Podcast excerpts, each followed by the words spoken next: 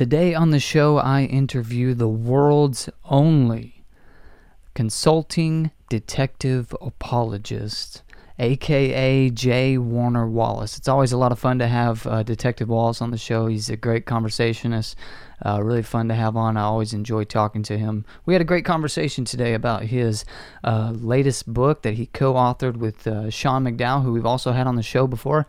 And uh, the title of that book is called So the Next Generation Will Know. And it's all about, as he says in the in the episode, uh, there's plenty of apologetic books about why to believe in Christianity and, and why apologetics. But this book is particularly about how to uh, pass this information on to the next generation. It's really a how-to, how to do apologetics in a way that informs the next generation. I think you'll enjoy it. If you want to watch the or listen to the bonus segment, Five More Minutes with J. Warner Wallace, follow the link in the description below over to our Patreon be- page and become a supporter, uh, and you can listen to us talk about detective stuff. There's actually some really interesting things in there. As always, it's uh, uh, good to hear from J. Warner Wallace. If you enjoy the episode, uh, be sure to hit the like button, subscribe, uh, leave us a review, and uh, hope you enjoy the episode.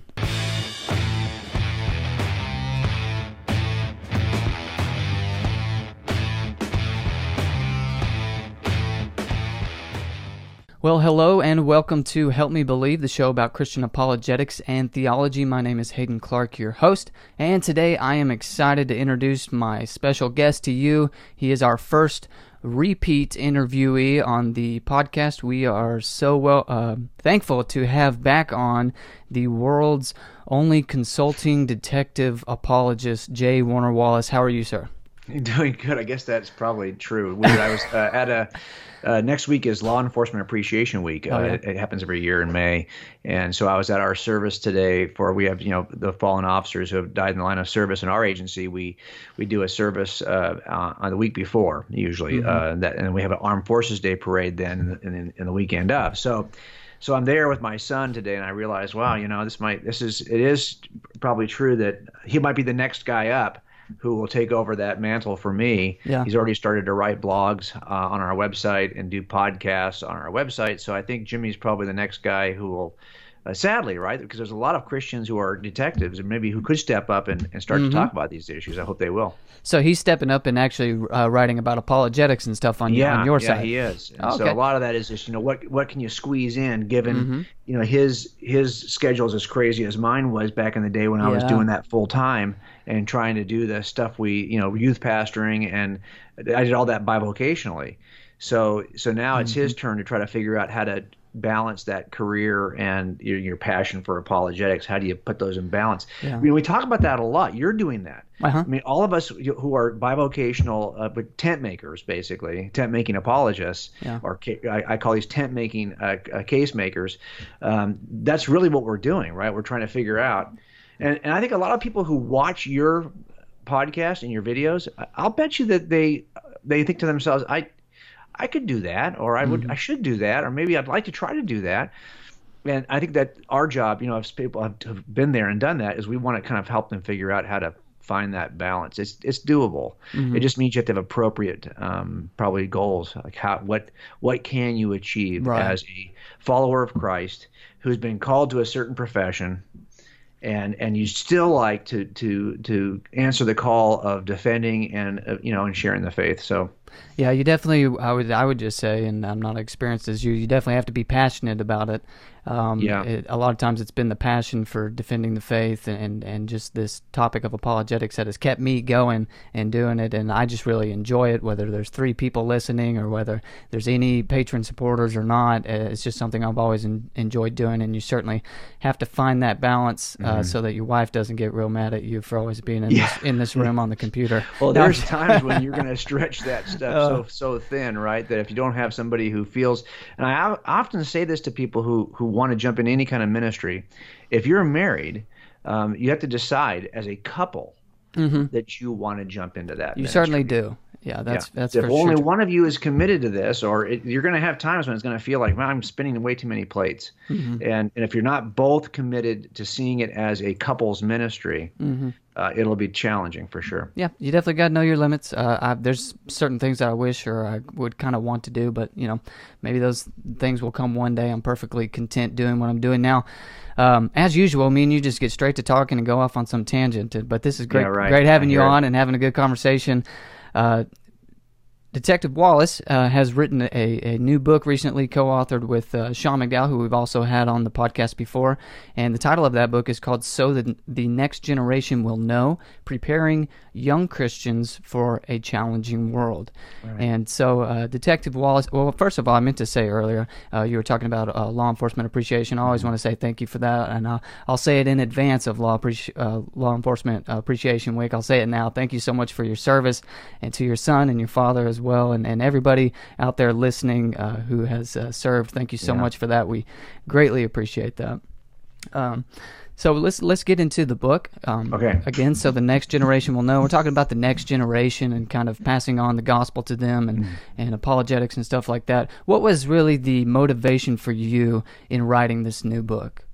Well, it, it, it practically speaking, a lot of it just came out of the fact that we uh, that Sean came to me. Uh, we've been dear friends for a lot of years, and, and we both worked in with young people as part of our primary audience, right?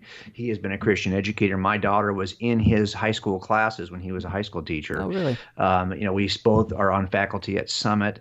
Probably half of our audiences or more are going to be young people. Uh, certainly, that's that's been our, our, our goal, is to reach teenagers uh, with the, with the gospel, with with the case for Christ.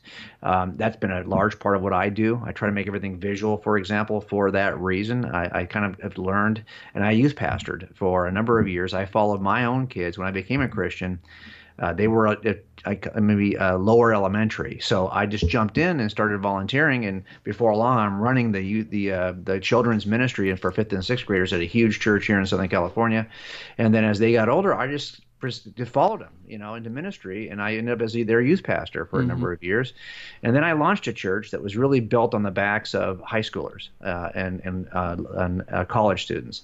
So, so this has been our passion for a lot of years. Now, Sean came to me and said, "Hey, you know, we we both teach at Biola in this apologetics program, and he would like, I think, and it's noble." Um, although I'll tell you why I think it might be pr- problematic. He wanted to, to launch a, a master's program for just youth pastors. Mm-hmm. An apologetics program that's designed for youth pastors to reach the next generation. And if that was the case, the question is, what would the text be? What would kind of the, is there something out there that we could build uh, a master's program off of from a, from a text perspective? And there wasn't anything. We looked, you know, there's, yeah. there's a lot of what books, what is true about Christianity? What is the case for God's existence? What, what, what, what, but there were no how-to manuals that would help us um, practically present this. So this is a book that is not full of what's. If you're looking for what is the case for Christianity, what is the Christian worldview articulate, that's a different set of books. We've all written those. I've got three of those. Mm-hmm. Okay. This is a very practical how-to. Once you know that thing about Christianity, there's still the challenge of having to present it in a unique way to a unique generation. And this generation is different. You, how old are you, if you don't mind my yeah. asking? Oh, that's fine. I, I won't be offended. I'm twenty-six. Okay, so you're kind of at the end of the millennials, right? Maybe right. five years from the end of the millennials. You're kind of in the lower half of the millennials. Yeah. And and Gen Z are this generation between, let's say, three and twenty, you know, right in that range.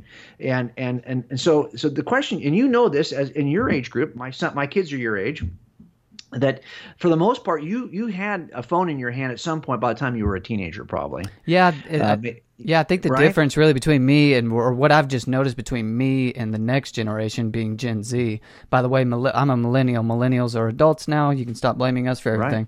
Right. Uh, no, I'm just yeah, kidding. Exactly. Uh, but the difference really is that I didn't really ever get a phone until, uh, or any of my friends, until I was a teenager. So, right. you know, my brain got to develop without it for a long time.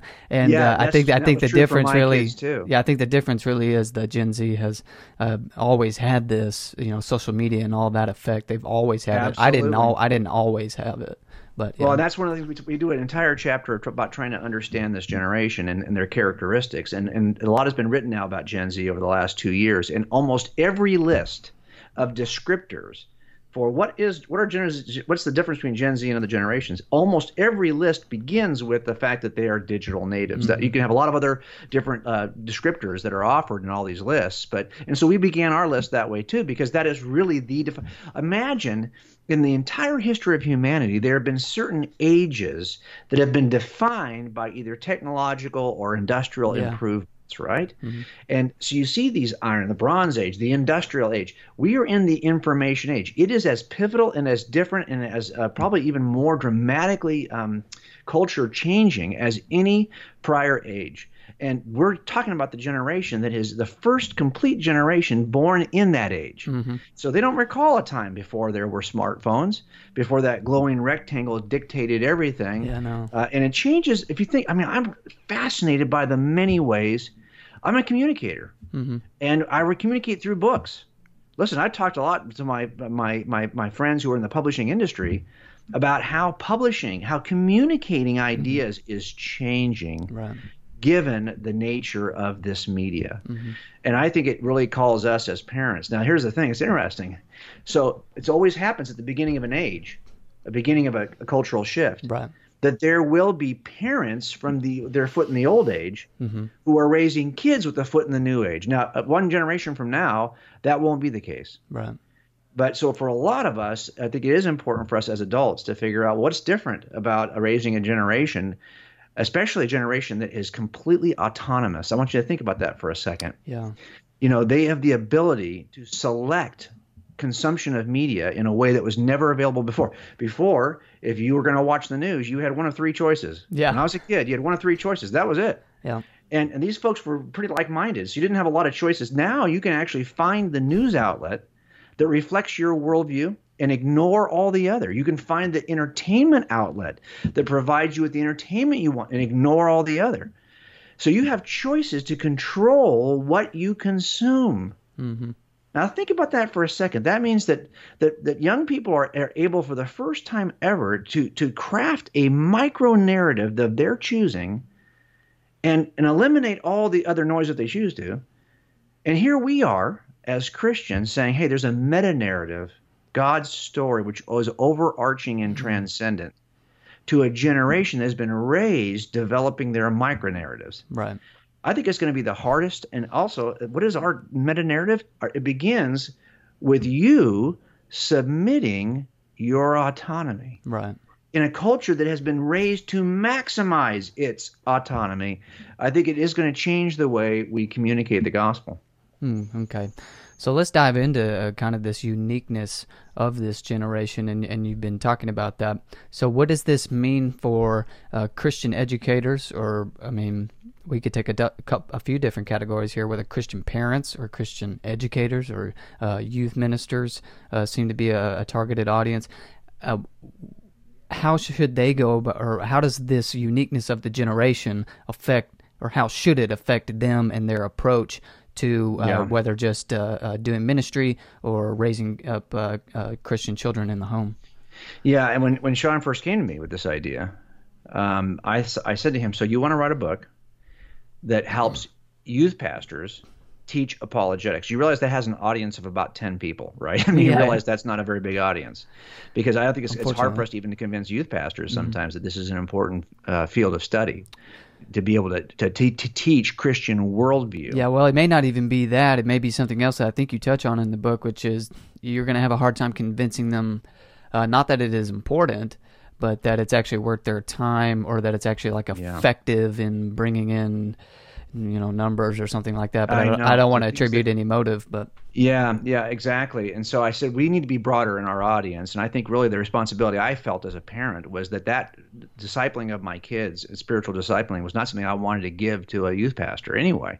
I knew that was my responsibility. Right. And I think as parents, now that's the audience I'm really going to. Now we have provided in each chapter breakout sections for what parents, how they can interpret this data, how, how they can actually apply this, what they can do with their own kids, how youth pastors can do it, and how Christian educators can do it. But I think what's changing for us, right, Mm-hmm. is this sense that that we – sometimes when we make a case for Christianity as apologists, I hate that word, but as Christian case makers, we know that there are certain factual claims that we want to communicate. Mm-hmm. And so we, we camp in the the the the the the the, the home of truth. You know, it's about pr- professing truth and about mm-hmm. making claims that are truth claims and backing those up. But we know that, that especially now in a digital age where we have so much information, that one of the things we see right away with, with the digital natives is they are excellent researchers. Mm-hmm. And they have access to all this information immediately. There are times when you can be doing a talk publicly, and you will see that people are already fact-checking. I was going to say, you're getting fact-checked right on the spot, yeah. Yeah, right on the spot and live in real time. And that's something that's very, very new, right? Mm-hmm. Now, what I also, we've also noticed, though, is that even though, okay, yes, you have more access to information, but we see a decrease in trust right. of that information. So what we see is a group that is growing up with with far more access to other angles and other other pieces of information, yet far less trusting of any one source for information. Well, how do you trust? Everything looks about the same online. I mean, you've seen this, right? Right. Um, sometimes a YouTube channel can look incredibly professional from somebody who's got one camera, no staff, no fa- no, no uh, background in the, in the field necessarily. Mm-hmm. So how do you know who to trust? So now I think more than ever, the, the important connection between influence, relationship, and truth. So if you want to influence somebody with truth claims now, it's this connection between relationship and truth. Now, we've always known that's that that's the case. But now, I think our chapter starts with what what does love look like in this context? What does relationship look like in this context? Because look, people can listen to our talk today, and they may not have a personal relationship with you or me, mm-hmm. and it'll have some impact. But I guarantee you, if you had an authoritative source for the information who has a relationship with you that is deep and robust and trusting, mm-hmm. you're going to have far more impact on that claim. That's why we tell parents all the time, it's you can't tell your kids, hey, look, I don't have an answer for that, but but here's a book. You know, here's a book that you can read. Right. Okay, well, mom or dad, remember, that person who wrote that book has no relationship with your son or daughter. Mm-hmm. Better for you to read this book and consume that information and become the expert for your kids, because then you, if you're properly researched, have the perfect combination of relationship and truth. Mm-hmm. And so that means that's a little that, – the bad news is that that takes work. Right. And if you're a youth pastor, this is why, you know, I, I came from a church that was a mega church. But as I got to the point where I was pastoring youth, I think we had over five hundred students in fifth and sixth grade when I was doing upper elementary. Yeah. That's a lot of students. Yeah. I could not know them all personally. Mm-hmm. When I got to youth pastoring, I said, I want to have a group that's small enough that I can develop the relationship with each person to know them personally. Mm-hmm. Because I knew that that combination of relationship and truth, I, I needed to maximize those. And it's two sides of the same coin. Well, you actually, um, you find this as, uh, you find an example of this in Jesus, do you not? Oh, of course, right? Yeah. Now, look, look, there's the masses. Mm-hmm. Right? There's the seventy-two that were sent. Yeah. There is the twelve. There are the three. Uh-huh. So there are you're kind of concentric circles mm-hmm. of, of influence, right? But you know you're going to have a lot more influence with the three than you even are with the twelve, right. than you even are with the seventy-two. So I, I think that you know, definitely good examples of this, and we are wired. Look, one of the reasons why I think we are wired this way is because we are in the image of a triune God that is an eternal community. Mm-hmm. So these this relationships are something that God, our God, Yahweh, knows about. If our description of him being triune is true, then we know he is not learning how to navigate relationships as he's creating us. Instead, he's been in an eternal relationship, and he's always been about this relationship. So so I think that's part of why it works so well for us. But, but again, what we wanted to do is say, okay, all that being true, um, what are the kind of practical outcomes of this? In a generation that, number one, is digital natives. Two, they are incredible fact checkers. Mm-hmm. They are researchers based on that digital. They are also multitaskers to a level you've never seen in any other generation. Probably to an unsafe way. Yeah, probably, right? I mean, that's why we always say, hey, it, we say, hey, you shouldn't text and drive. Mm-hmm. That kind of multi. Well, of course, it is dangerous. Yeah. But can you imagine to a group that is always multitasking?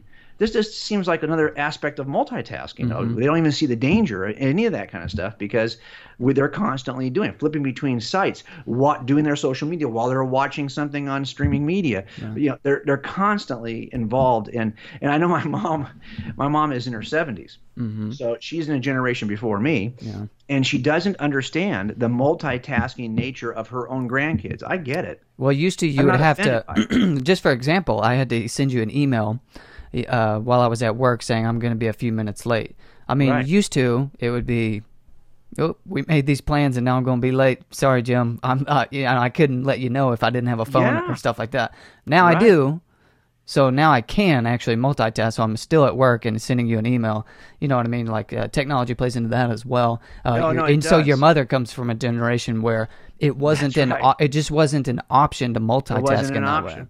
Well, I think what this has done also for this generation is, is to increase their impatience, right? For because sure. what this allows, we have a certain sense of immediacy mm-hmm. in our uh, technology right now uh, that that shortens our. Now, much has been said about shortening attention spans. I, I think that we have to be careful about it. First of all, I never see these as negatives. You know, one of the things that Sean and I did when we did this, Sean's done talks in the past where he's asked people to give him descriptions of what they would say about Gen Z. And it's amazing that when you ask people, just give me your idea of what, give me some descriptions of Gen Z, they're almost always negative. I actually think that all these things are exciting. Oh, for sure. And I see them as very positive. I think there are things that we just have to learn to speak new languages, right? That's always been the case. Every right. generation of old people, at some point, I listen, I have to kind of guard against this. I'm now fifty-seven. And if you're not careful, you can fall into that kind of old man attitude. It's like, hey, get off my lawn kind of an attitude, yeah. right? Uh, but instead, what we have to do is embrace these as challenges. And, and to be young at heart often just means to stay up on what the language changes are, not not in terms of words. Mm-hmm. I'm talking about the way we speak to each. So, for example, you know, I, when I first started my own ministry ten years ago, I think it was almost an entirely a blog-driven ministry. And now I'm just shifting away from, you know, I used to do five blogs a week. I used to do a daily blog, okay? Okay, who's reading daily blogs? Well, I guess people my age. I don't know, but I, I know I had to shift. Yeah. So now we do two blogs, which I think is still probably too many. Mm-hmm. Maybe one blog a week is enough. And we're doing two videos and one uh, audio podcast. Mm-hmm. I think we're moving communication in a direction. And I think what makes how and the way in which Gen Z are impatient, I think they're just visually impatient. I don't think they are content impatient. They're still going to go to the new Marvel movie. And how long is that thing? It's like three hours, right? Yeah. I mean, they're going to sit through the entire thing. But there will be thousands of visual scene changes in that three-hour movie. I bet you if you were to take Gone with the Wind and count the scene changes, right. camera angles, count the, the shifts, the corners that are turned visually, and compare them to the corners we turn now, you're going to go, wow, that's just it's not no comparison. Right. We have gone, we've grown impatient in terms of turning corners. That's actually changed the way I communicate on the stage when I'm working with with younger groups. I just know I have to be visual, mm-hmm. and I have to turn as many corners as I can. Yeah, I was going to say um, all of this is, is certainly true and uh, almost intuitive when you know what you say. It's like, oh, yes, that's definitely true. Now it's almost as if time is speeding up. Uh, I think I've heard those words before from somewhere. But uh, yeah. so I was yeah. going to ask uh, how this actually affects uh, doing uh, ministry with the next generation or, or raising up Christians in the next generation specifically. How does this uh, um, maybe lack of attention span, um, maybe, or even uh, the fact that they mul- can multitask so well, uh, how does that affect how we do things? Uh, uh, well, I, I think what it does is um, so there's a, we always in the book we talk about things that are timeless and things that are timely. Mm-hmm. And the timeless things are just the things that are grounded in human nature because we're designed in the image of God. Those things don't change. The expression of those things might change. And they become, those are the timely things we have to kind of stay up with. But I think the desire for community, the desire for relationship is never going to change because that's the kind of relate. We are those kinds of beings. And and we'll be, I, that's why I think we can, as as as as teachers who are older, I think the first thing we have to be committed to is the development of strong relationships that are genuine. Because I think in a world in which there's a lot of talking head shows like what we're doing right now, right. what is what is sought what is so valuable for anyone is a sense of being really genuine and transparent. And and I, I think actually uh, that's why I do a lot of these kinds of talking head videos with a lot without a lot of, of post production, without a lot of bells and whistles. I, mm-hmm. I think. In the end, um, I want it to feel more like you're sitting right next to me in a relationship with me at coffee and having yeah. a conversation. Mm-hmm. And I think that what, for most of us, we need to shift toward uh, – there's one thing I talk about in the book that I think is incredibly important to a generation that is bombarded with information.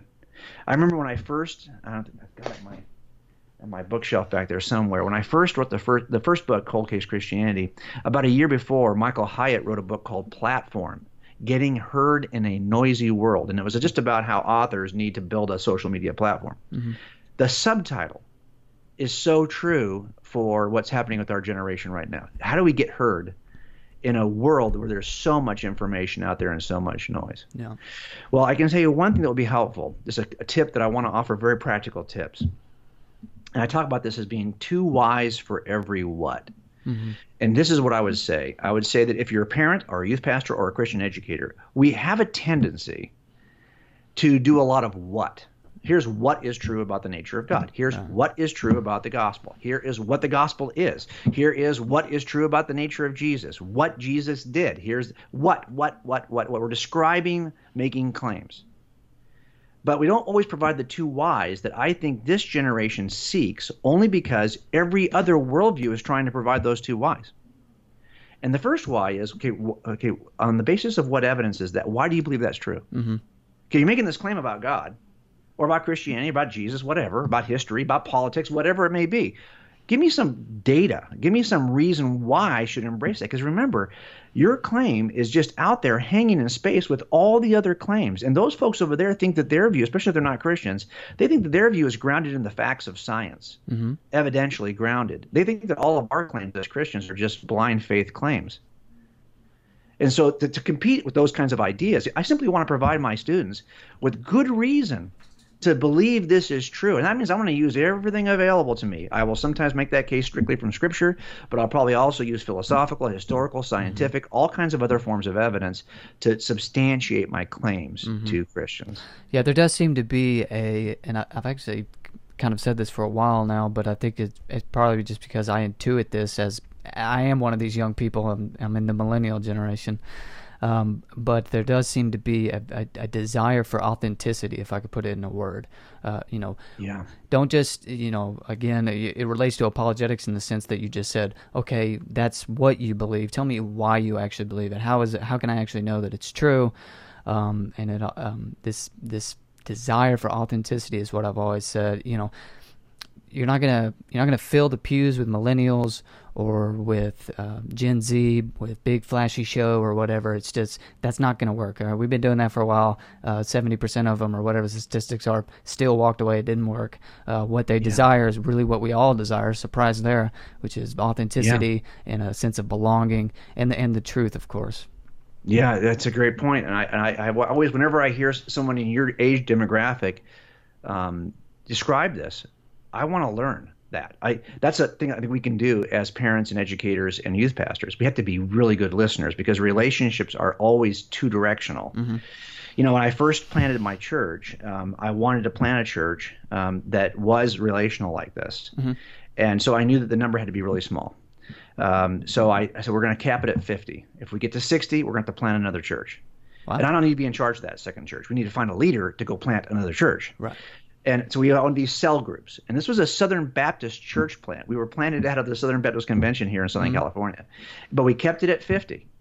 And then after a while of doing this, I realized, man, you know, the way I'm setting this room up is affecting the relationship, because it was it was set up the way most teaching environments are set up. One podium, fifty chairs facing the one speaker.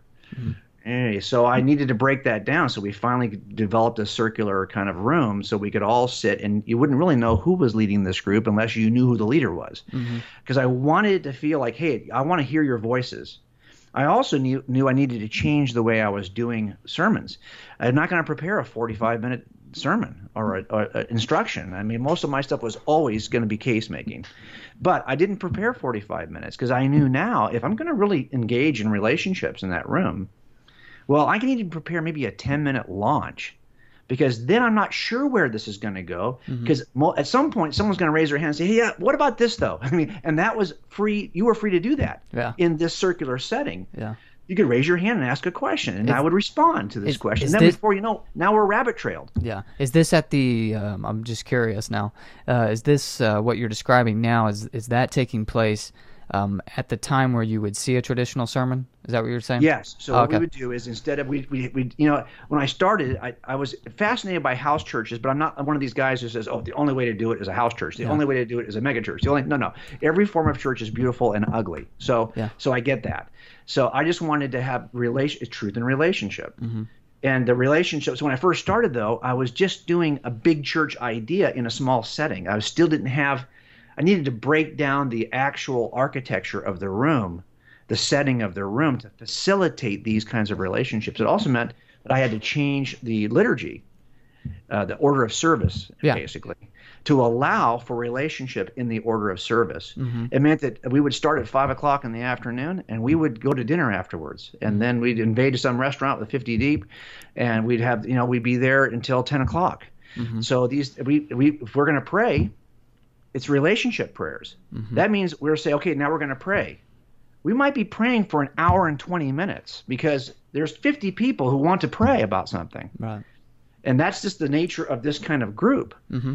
And so this thing became really interesting. And it is, it, when I started writing books, it, it meant that I had to step away from leadership of that group. But I will tell you, I, it's been hard to go back to any other form yeah. of community yeah. because of the way that group was structured, right? right? Here's my point. This is a generation, I think, like all of us, who wants to know, can is there – I think relationships are the outcome. So here's the second why. Two whys for every what. First, yep. why is it true? And then here you said authenticity. That's exactly right. The second why is, okay, great. You made a claim. You've substantiated it evidentially. Why should I care? Yeah. Even if it is true. What? what Even if it yeah. is true. Well, how does it impact me? Mm-hmm. I mean, it sounds like blah, blah, blah, blah, blah. Everyone's got blah, blah, blah, blah, blah. Just go on social media. Yeah. Everyone's got something they claim is true. Why should I embrace this, especially when it's going to ask me to sacrifice something in my own autonomy? Mm-hmm. It's going to. I'm. You want me to be a slave to Christ? Really? I mean, why would I want to do that to begin with? Yeah. I think we have we have a duty now with this generation. Two whys for everyone. Now, let me tell you how that would change your conversations. If you're a parent, it means that yeah, you're going to still say the whats. I'm looking for opportunities to have what conversations, but I never present a what without the two whys. Mm-hmm. It might just mean I have to kind of think in my head, now listen, that means a little more work for me.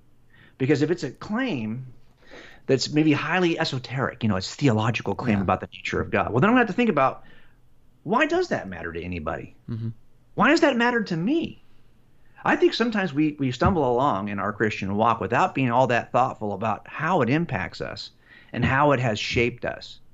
Or maybe we were raised this way, so it's just part of our culture. You know, we, we kind of uh, embrace this this life the same way we embrace being a resident of a certain community. Mm-hmm. Well, okay, we need to stop now and think about what is the, what are our whys? What are our two whys? And then we can't pass those on to anybody unless we know what they are for ourselves. So, so that's I think a part of what it's going to require us. Mm-hmm. Well, to, let's to, just say uh, let's say you present the case to me, and the what of Christianity, and then you you uh, present the the first um, why. That is why it's actually true, and so you substantiate the claims. And then, okay, so what what would your answer be for the second why? Okay, so it depends on the claim, right? So if we're saying, well, okay, what what's the deity of Christ? I mean, what does that – and I've thought about these. You know, people have been asking me this question, and so I, one I now commonly will use with people is this idea that, that okay, if we said that the triune – God is triune, that's a pretty radical claim. I get a lot of pushback, believe it or not. When I post articles online, I do this on several platforms. Mm-hmm. I'm surprised at the number of people who will argue about the deity of Christ, who are who are, are in Christian churches, have self-identified as Christians, yet they think more like they consider it like almost like a Jehovah's Witness version of Jesus as the first order, you know, the first order being created by God. But they don't see Jesus as divine, and they do not accept the triune, the Trinity. They don't. That's something they just don't accept. Wow. I'm always surprised by that. Yeah, right? I haven't I mean, seen I just that, thought so that if wild. You were a Christian, you kind of thought that. Yeah. But it's true. Now, now it's, people deny this, and young people are hearing these kinds of things. So why does it matter? How do why, first of all, how do I make a case for the Trinity when the Trinity, that word is not even anywhere in Scripture? And you'll hear this all the time. If they're going to like fact ch- check this and they're going to search, one of the, they're going to get a list of responses, mm-hmm. and those responses for the most part are going to be anti-Trinitarian responses before they're going to be Trinitarian responses. So we need to be able to make that case, and even that case from Scripture, a case for the deity of Christ from Scripture. There's little things that are out there in the language of Jesus that give away the fact that he considered himself to be God, even from the smallest ways that he would address crowds. You know, and never would he ever say, "The Lord Almighty says," "The Lord your God says." Mm-hmm. He never did that. He said, "I say, I say. to you." Yeah, well, truly, truly, I say to you. You have I mean, heard. It's I mean, he's his language. Yeah, yeah. Uh, one of my no. favorites that, uh, um, as you said, it's it's never going to be explicit, I am God. But, I mean, there was actually a reason for that. The script, the text actually provides a reason for that. He was waiting until his hour came before revealing these things. But um, the the Sermon on the Mount is an interesting way to point to the deity of Christ, where he says repeatedly the structure is, um, you have heard it said to you, and then he quotes God's word. And then he says, but I say to you, as if he's right. somehow on par or even more on par with yeah. God. Like, oh, okay, I mean, he's committing blasphemy or he is God. So yeah, yeah, no, absolutely. And so those kinds of things will help us make a case. But then the question becomes, okay, well, why does that matter? Mm-hmm. Well, I think the triune nature of God is huge in terms of our own identity, in terms of who we see ourselves. If we are created in the image of God, then don't be surprised that you have this strong desire to see how many likes you got on your Instagram. Why? Because you care about community. You care about relationships. Mm-hmm. You care about where you stand in the community of relationships you have. Well, why is that? Because you will never get away from that. That's that's part of who you are. You are c- created in the image of a triune being. Mm-hmm. So you're going to be seeking those. Now, but what's interesting about God's Trinity, God's triune being, is that these are all folks you can trust, okay? Right. Father, Son, Holy Spirit, you can trust those folks, okay? You have to be careful who you associate with in your community, that they are feeling they are equally driven like you are about the things that matter the most. Right. You know, you don't have to worry about the Trinity being, well, there's one of these guys that's kind of an oddball you shouldn't hang out with. No, you might have oddball you should in your group. Yeah. So it's it's important for us to see how this esoteric theological position trickles down into our own daily lives, right? Sure. Yeah. And I think it does. These things do matter to young people only because there's so much spiritual noise mm-hmm. that you've got to figure out what what what do I trust? Who do I trust? I, I, I, sadly. You know, Sean and I started taking these trips with young people up to Berkeley a number of years ago. I started with a, a gentleman named Brett Kunkel, who is just fabulous. He's got a ministry called Maven Truth. So if you've never thought about an immersive experience that will change the life of your kids, he actually has a design right now so that you can uh, take your own trip without any help. He has all the tools there to train you on his website, teaches you how to take these trips. There, it's awesome. Maven Truth dot com. A free okay. plug for Brett. Yeah. But I started with him fifteen years ago taking these trips, and we designed a trip to Berkeley, and we got up to Berkeley and we started talking to atheists who were in the area of, this, of the Bay Area, uh, atheist professors, atheist student groups. There was a number of those on campus. Mm-hmm. And what we discovered is that there's a relationship between your commitment to spiritual things and your relationship with your own parents. We, we discover a lot of people who Uh, walk away from the church have broken relationships with their parents, mm-hmm. and and that's that puts an onus on us. Not not to say that that that's the whole reason why people walk away, and because right. if you ask them, they would say, "No, I've got good rational, intellectual reasons for leaving." But but don't forget, truth is connected to relationship, mm-hmm. and and a lot of this is well, where who is the relationship with whom I'm getting my information, right? And so I think it's important for us to recognize that that that parallel, and that's and that's by the way, if you've got a son or a daughter who right now is not walking with God and is really not interested in God, and you keep on trying to present truth, truth, truth, truth. I have you know I have folks in my family same way. I could tell the truth, truth, truth, truth. It seems like it's going nowhere. It seems like it's bouncing off like Teflon. Well, okay, it's truth in relationship. So if there's there's a season in which I cannot speak truth to them, I can still work on the relationship side. For of sure, it. yeah, exactly. And then at some point, I'll have a strong enough because it's together. It, yeah, that, that's definitely a very important point. That you know, yeah. okay, I have you know skeptic and atheist friends, and and and so mm, they kind of think my beliefs are silly, whatever. But they know I'm a really good friend. They really like me. I really like them. And uh, I'm just going to do that because I actually love them right. and, and, and enjoy their company. But but yeah. like you just said, a, a side effect or something of that, if you will, uh, is that they're more likely to listen to me. We have conversations all the time about the gospel and about God. That's right. And it's because I actually care about them. They actually care about me. Um, and uh, so, yeah, the relationship part is definitely true. Uh, you, you were touching on parents. And so I, I have a question just about the title of the book. So the Next Generation Will Know. Does that come yeah. from Deuteronomy six by chance? Or is, I mean, this it, is probably found throughout the Bible, but. It, it is found throughout the Bible. And so the version I'm using is N A S B. I like the N A S B. People ask me all the time, what version of the scriptures do you like the best? And I, you know, I, I get into these debates about what form of scripture uh, is most trustworthy. I, I love the more the word-for-word translations rather than the meaning-for-meaning translations. Mm-hmm. So I pulled it out of Psalm seventy-eight.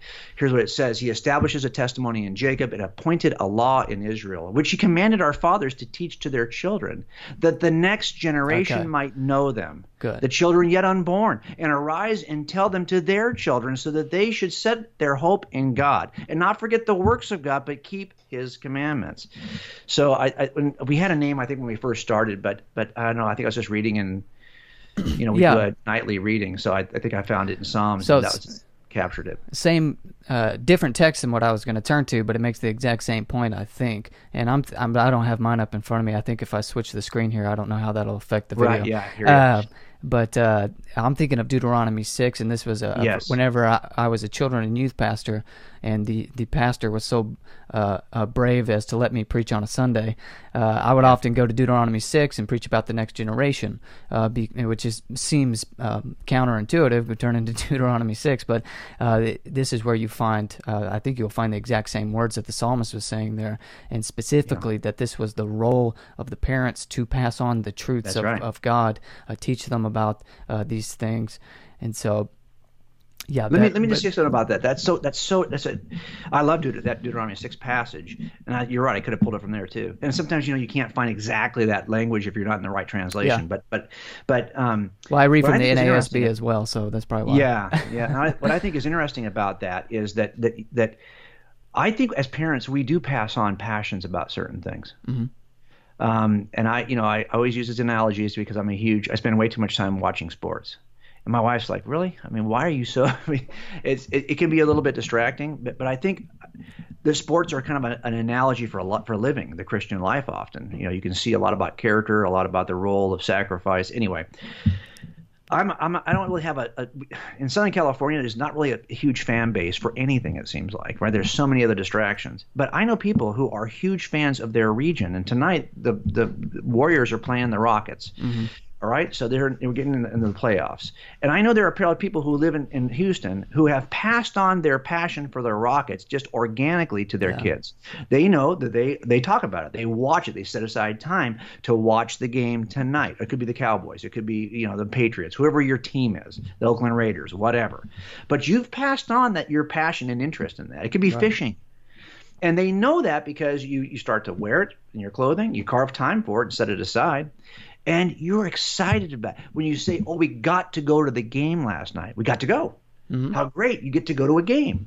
How, when's the last time your kids felt that way, or you even expressed it that way about the, you know, your time with God? I get to go before the Lord. Right. You know, you should pray more.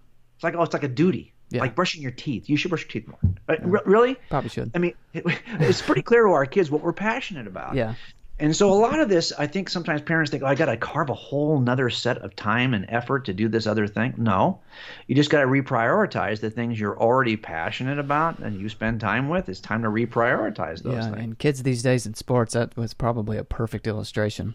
Uh, you definitely do pass things on to your kids. And uh, the parents really are the real children's ministers, the real youth ministers. They, they they might get an hour with a youth pastor or a children's pastor a week, and they're going to get eight hours a day with their teachers. That's right. And then everything else is going to be with you. So, um, and uh, I'll give an illustration for you. You might like. Uh, you gave sports.